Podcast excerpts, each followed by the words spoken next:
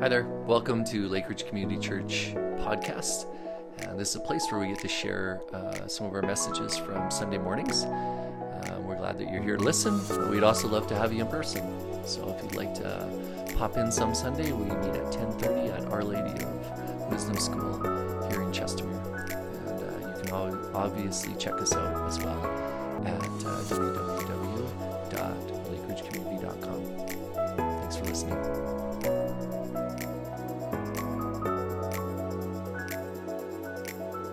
Well, good morning, friends. My name is Preston, and uh, looking forward to the next 20 or so minutes that we get to be together uh, to explore God's Word and pay attention to what God is speaking into each of our lives. At the end of my message, I'm going to be uh, leading us in a time of communion. Uh, we're going to be doing it a little bit differently. Of course, it's just me here in my basement, and it's you wherever you are. Maybe you're wearing your jammies this Sunday morning. That's all good wherever we are, we can meet. And so I encourage you before our message to go and find something. I have a cup with some water and you can have juice. It's Sunday morning. You could have some some wine too, whatever. And uh, I got a cracker here. And so uh, I encourage you, whatever you want to bring to this table, the body and blood of Jesus, we're going to remember something. And we're going to lead up to it in our message this morning. So welcome. Welcome. Hey, we're on this journey called Lent. It's a season in the church year that leads up until Easter, and it's a time where we're paying attention. It's sometimes somber, it's sometimes uh, reflective, pensive, all those things, uh, but really it is a time for us to pay attention to what God is doing in us. And when we pay attention to what God's doing in us, we're also paying attention to who God is and what God is up to. So this morning, uh, we're carrying on for our sermon series called Again and Again. And it's built on this premise that God, who we meet in Jesus, is pursuing us again and again because he loves us, because he wants us. And we're going to pay attention to a whole lot of themes around this pursuing God this morning.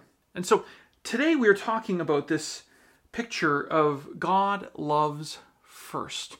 God loves first, in this pursuing image. Francis Thompson uh, was a poet, and uh, we are going to take a look at four different pictures of God's pursuing love. And the first one is this one from Francis Thompson. He he he wrote this poem called "Hound of Heaven."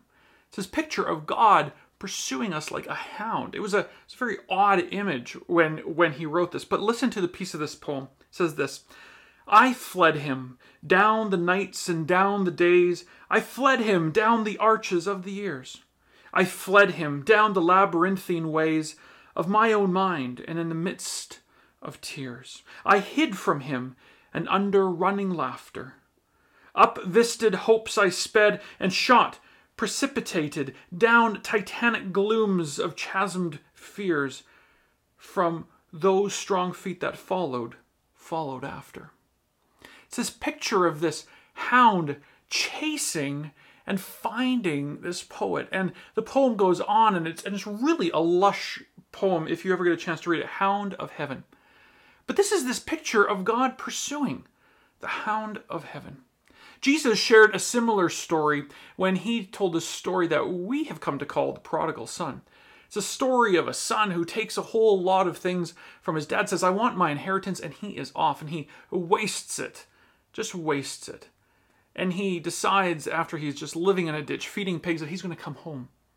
And who does he encounter as he's coming home? Jesus tells this story that as he's a long ways off, the father sees him and charges after him, embraces him, and welcomes him home.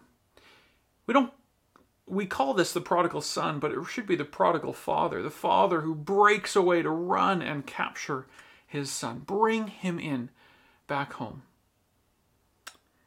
Not only does he bring him home, but when he brings him home, he he puts a robe around him. He sets a table for him and calls for a great feast.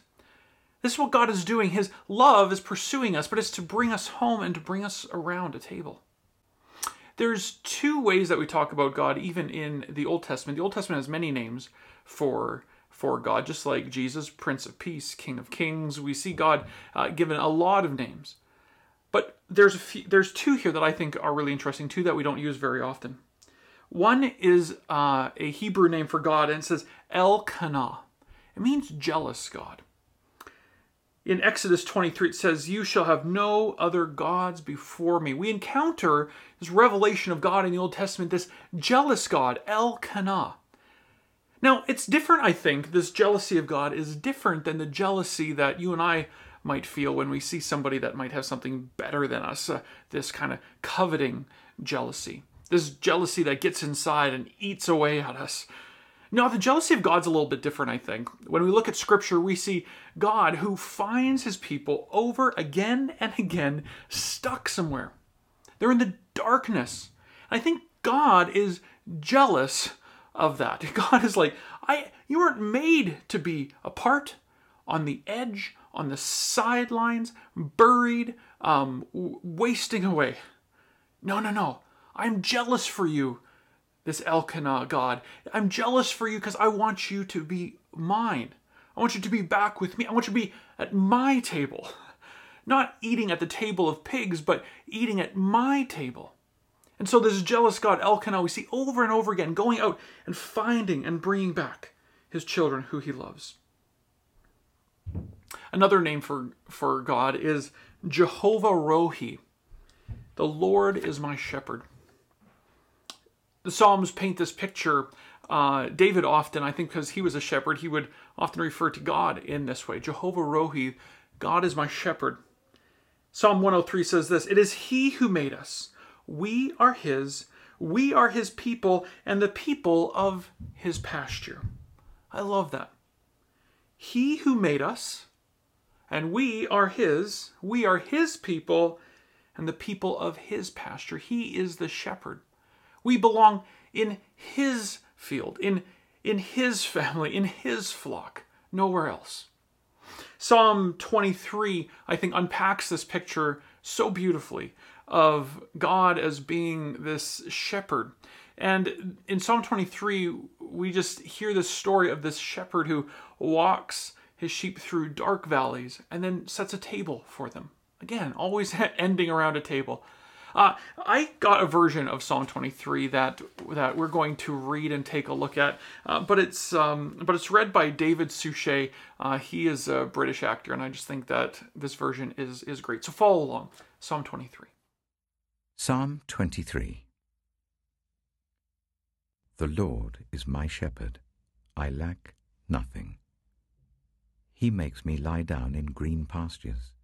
He leads me beside quiet waters. He refreshes my soul. He guides me along the right paths for his name's sake. Even though I walk through the darkest valley, I will fear no evil for you are with me. Your rod and your staff, they comfort me. You prepare a table before me in the presence of my enemies. You anoint my head with oil. My cup overflows. Surely your goodness and love will follow me all the days of my life and I will dwell in the house of the Lord forever.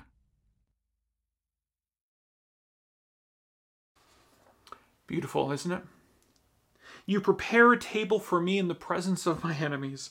You anoint my head with oil, my cup overflows. Surely goodness and mercy shall follow me all the days of my life, and I will dwell in the house of the Lord forever.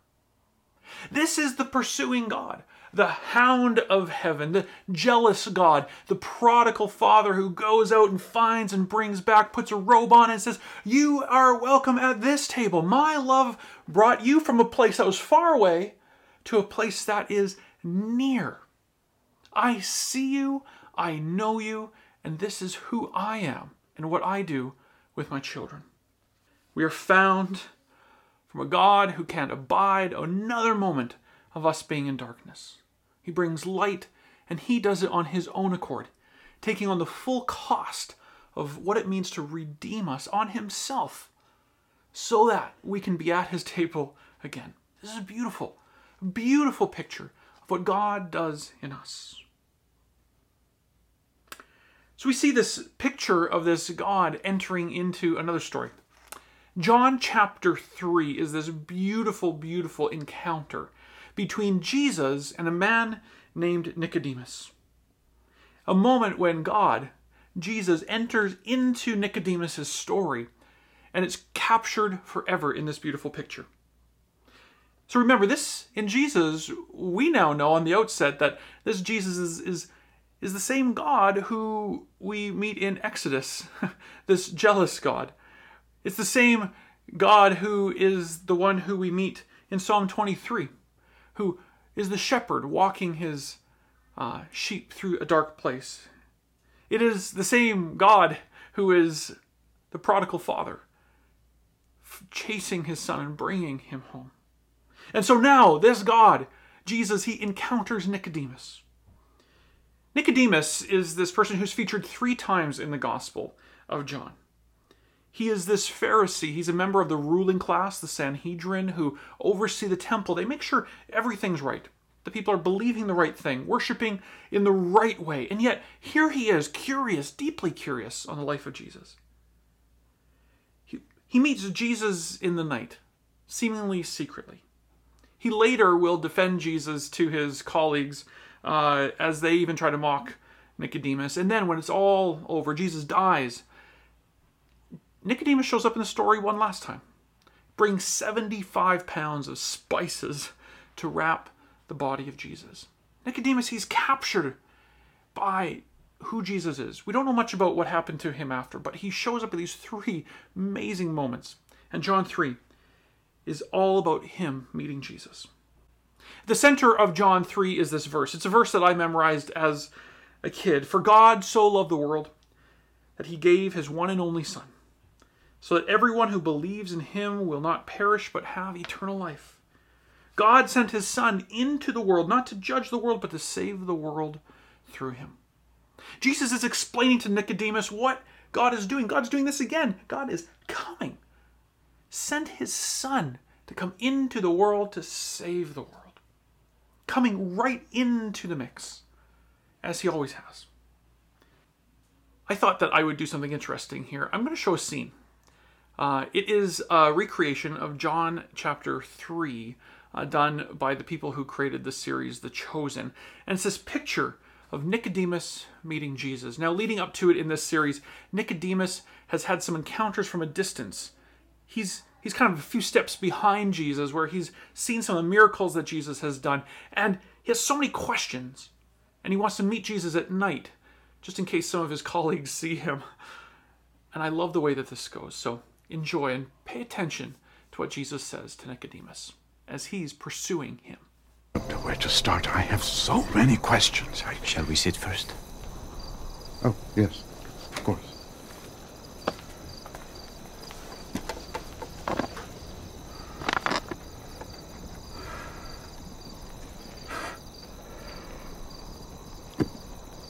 slums. Hmm. Many wandering preachers have succeeded in gathering crowds with their rhetoric and fiery tone. I've heard a few of them over the years myself. So you know the type. But I have never heard anyone tell a paralytic to get up and walk, much less it actually happened. So, what is your conclusion? I believe you are not acting alone. No one can do these signs you do without having God in him. Only someone who has come from God. And how is that belief going over in the synagogue? Ah. Which is why we are here at this hour. What else? What have you come here to show us? A kingdom. That is what our rulers are worried about. No, not that kind. Then what? A sort of kingdom that a person cannot see unless he is born again. Born again. Yes. You mean like a new creature? A conversion from Gentile to Jewish? No, No, that's not what I'm talking about. Then what is born again? I hope you don't mean return to the womb, because that would be a problem for me. My mother, may she rest in peace, is dead. Truly, I say to you, unless one is born of water and the Spirit, he cannot enter the kingdom of God. That which is born of the flesh is flesh, and that which is born of the Spirit is spirit. That part of you, that is what must be reborn to new life. How can these things be? Ah, a teacher of Israel, and yet you do not understand these things. Huh? I'm trying, Rabbi. I know. I know. Do you hear this? What? Listen. What do you hear? The wind? How do you know it's the wind? Because I can feel it. I hear it sound. Do you know where it comes from? No. Do you know where it's going? No. That's what it is to be born again of the Spirit. The Spirit may work in a way that is a mystery to you. And while you cannot see the Spirit, you can recognize his effect. Mind is consumed with thoughts of what a stir these words would cause among the teachers of the law. Yes. And I do not expect otherwise. I speak of what I know and have seen, and it has not been received by the religious leaders. is hard to receive. So if I have told you of earthly things, and you do not believe, how can I tell you heavenly things? I believe your words. I just fear you may not have a chance to speak many more of them before you are silenced. I have come to do more than speak words, Nicodemus. More miracles. Yes. But even more than that. Do you remember when the children of Israel complained against God and against Moses in the wilderness of Paran? Yes. They wanted to return to Egypt and they cursed the manna that God sent them. And then? They were bitten by serpents and they were dying. But But God made a way for them to be healed. Moses lifted the bronze serpent in the desert, and people only needed to look at it. So will the Son of Man be lifted up, so that whoever believes in him may have eternal life. Our people are not dying from snake bites. They're dying from taxation and oppression. I'm sorry to disappoint you, but I did not come to deliver the people from Rome, Then from what? from sin, from spiritual death. God loves the world in this way that he gave his only Son, that whoever believes in him shall not perish, but have eternal life. So this has nothing to do with Rome. It's all about sin. God did not send his Son into the world to condemn it, Nicodemus. He sent him to save it through him. It's as simple as Moses' serpent on the pole. Whoever believes in him will not be condemned, but whoever does not believe stands condemned already. Heard anything like this before? When I met Lilith, Mary, that day, I told my wife and my students she was beyond human aid. Only God could have healed her. And then I saw her healed. And here you are. Healer. I, my whole life, I have wondered if I would see this day.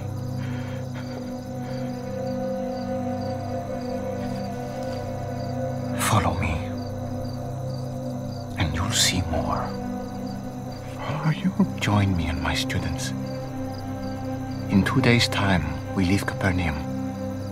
Come see the kingdom I am bringing into this world. But I, I I you have a position in the Sanhedrin. You have family. You are getting advanced in years. I understand. But the invitation is still open. The invitation to what exactly? To lead a nomadic life, to. Give up who I am? It's true. There is a lot you would give up. But what you would gain is far greater and more lasting. Is this another one of your born again mysteries? Maybe. I know mysteries aren't easy for a scholar. Think about it. hmm? Take your time. On the morning of the fifth day, we leave and we'll meet by the well in the southern quarter at dawn. Is, is this. Is the kingdom of God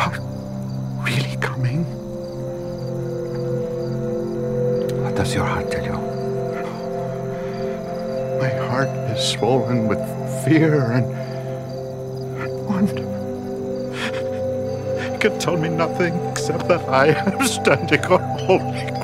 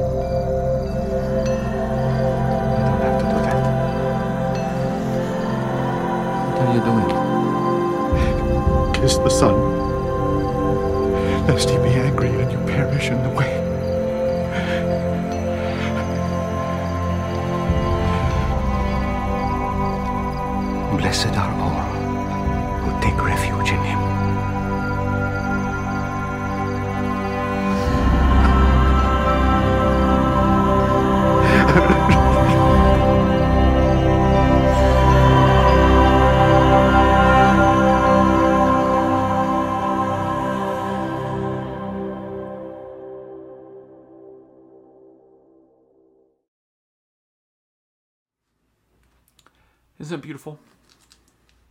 Again and again, it's God who loves first. God who meets us wherever we are at, even if it's in a dark night, wrestling with our doubts. God is pursuing us. I love that this religious leader, in fear and full of questions, that he came to Jesus and that Jesus met him in the night and turned to him like God does again and again. Now, Jesus does meet us so often on our terms. In the night of our fears, and he says again and again, I love you. I'm jealous and I want you back. I want you to where you belong. I want you around my table. And so the ta picture of the table is something that I think is so meaningful. It was meaningful for Nicodemus and but it was meaningful for Jesus' followers. In the hours and days actually leading up into Jesus' death on the cross, uh, Jesus gathers his followers around a table. A few days later, of course, Nicodemus would see Jesus' body dead and be wrapping him in all these spices that he bought. But a few days before, Jesus is sitting around this table and he's sitting uh, engaging in the Passover meal. The Passover meal was a remembrance of the story of God again and again redeeming and chasing and bringing back his people. They were in slavery in Egypt, and so the whole Passover meal is a retelling of this slavery in Egypt and God's redemption, bringing them back. And Jesus takes this whole meal and he says, This is my story again. When you eat of this meal and you recount the story of God's redemption for you, the blood of a lamb over, over a doorpost that saved you, this is going to be my story for you. That you and the whole world would encounter the saving grace and love of the sacrificial lamb, Jesus, who dies for you. And so they recount this and they have this meal. He says, Do this in remembrance of me. So today we are going to do that. We are going to have communion uh, together. And uh, if you haven't already, uh, uh we are doing it in however you can pull this off wherever you are at. I have some water here. Didn't want to open a bottle of wine. We have no grape juice. Uh, and I got a Melba toast. You can do as as you wish. Uh, but this is the the interesting thing about communion is we do this uh, for remembrance or reconnecting to the story of God, that it would be our story. That the person of Jesus who rescues and saves would be the one who comes and rescues and saves us. And he does it through his death and resurrection. And so we participate in the death of Jesus so that we can participate also in the life and resurrection of Jesus. We say we join in. And so this is what Christians have been doing for 2,000 years, and they've done it in so many different ways. We sometimes have a little juice cup this big, some people drink it out of a chalice. In some places, uh, they even, uh, in places where the Christians are persecuted, and they cannot worship openly. Uh, they would be arrested if they were doing this uh, activity of uh, remembering the blood and body of Jesus. They actually mime it. They just do this with their hands and they mime it. So, however you are doing it today, I'd encourage you to physically do that. Whether you mime it, whether you get some water or a piece of toast or a cracker, and join us in this table. I think it's an important moment for us to pause uh, to uh, remember what Jesus has done in his pursuit of us. So, scripture it goes like this.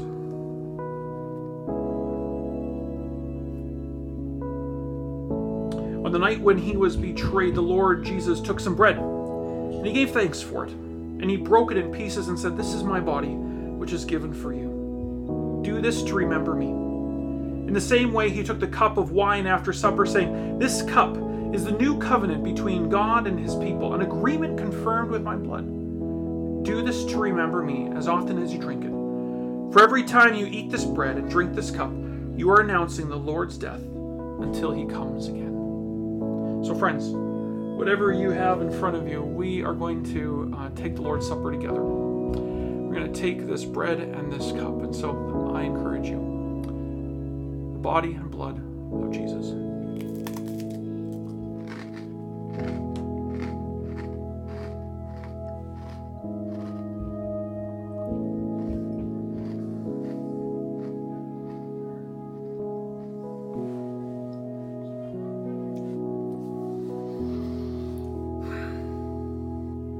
Heavenly Father, you pursue us. We love because you first loved us and you came into our story. You pursued us and you not only found us, but you welcomed us with open arms as your children and you put around us, uh, you put on our shoulders clothing that says we belong to your family, and you set us at a table that's full of your food. And so today we remember. We remember that you are the great pursuer, and that you died so that we could have life. Lord, like Nicodemus, you meet us in the darkness and you speak our language.